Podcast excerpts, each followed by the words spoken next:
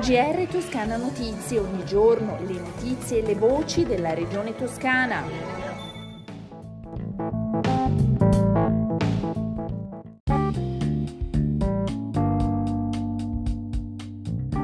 Gentili ascoltatrici e ascoltatori, bentornati all'ascolto del GR di Toscana Notizie. I minori che arrivano in Toscana dall'Ucraina potranno contare sulla presa in carico dei pediatri di famiglia in stretta relazione con le ASL competenti territorialmente. L'iniziativa è frutto di un accordo che vede insieme Regione, pediatri di libera scelta e ASL, proprio per garantire assistenza sanitaria e cure ai bambini ucraini.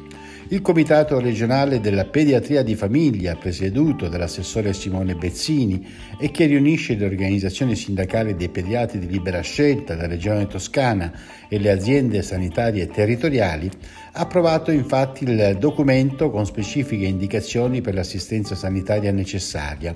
Il documento, sottoscritto dalle parti, è finalizzato ad assicurare la completa assistenza sanitaria ai minori stranieri che arrivano dall'Ucraina, al pari dei bambini italiani, con particolare riguardo alle attività di sorveglianza, prevenzione e profilassi vaccinale del Covid-19 e di altre malattie infettive. Cambiamo argomento. Si sono conclusi gli interventi per la mitigazione del rischio idraulico e la messa in sicurezza dell'abitato di Faella nel comune di Castelfranco Pian di Scò.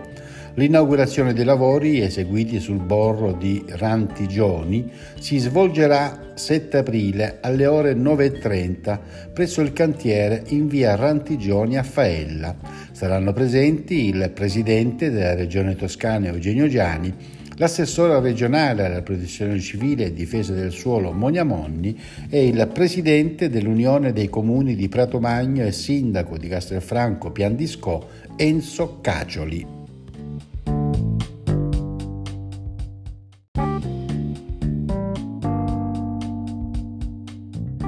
Sono circa 10 milioni di euro gli investimenti per la sicurezza idraulica finanziati e realizzati dalla Regione Toscana insieme al consorzio di bonifica sul territorio del comune di Quarrata.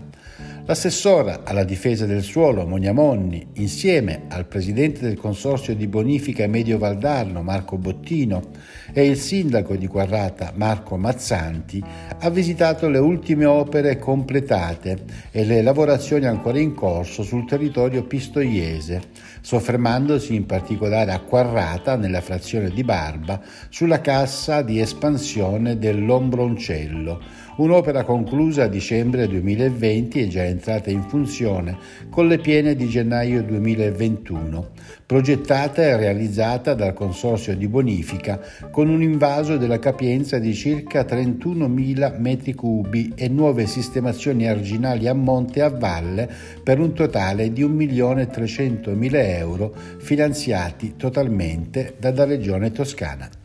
Vediamo ora i dati relativi all'andamento della pandemia da coronavirus in Toscana nelle ultime 24 ore. Sono 4.458 i nuovi casi, 45 anni l'età media, 12 decessi. Le persone ricoverate in regione sono complessivamente 924, ben 30 in meno rispetto a ieri 43 in terapia intensiva, in questo caso 3 in meno rispetto a ieri.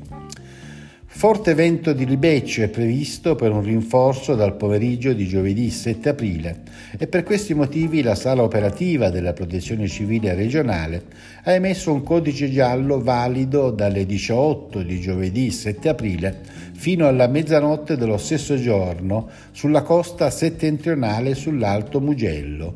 In particolare sul centro-nord della regione sono attese forti raffiche su arcipelago a nord di Capraia, crinali appenninici e versanti sottovento all'Appennino moto ondoso in aumento dal pomeriggio di giovedì 7 aprile fino a mari agitati in serata al largo a nord di Capraia e sulla costa settentrionale.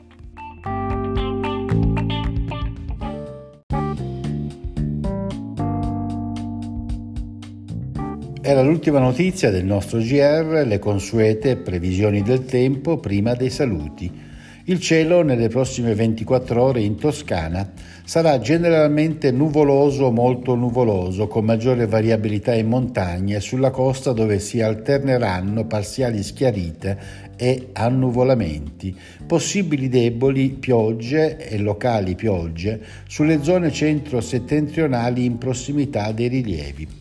Le temperature minime in aumento, massime stazionarie o in aumento lungo la costa. Si conclude così questa edizione del nostro GR, un a risentirci e un saluto dalla redazione di Toscana Notizie e da Osvaldo Sabato. GR Toscana Notizie, ogni giorno le notizie e le voci della regione toscana.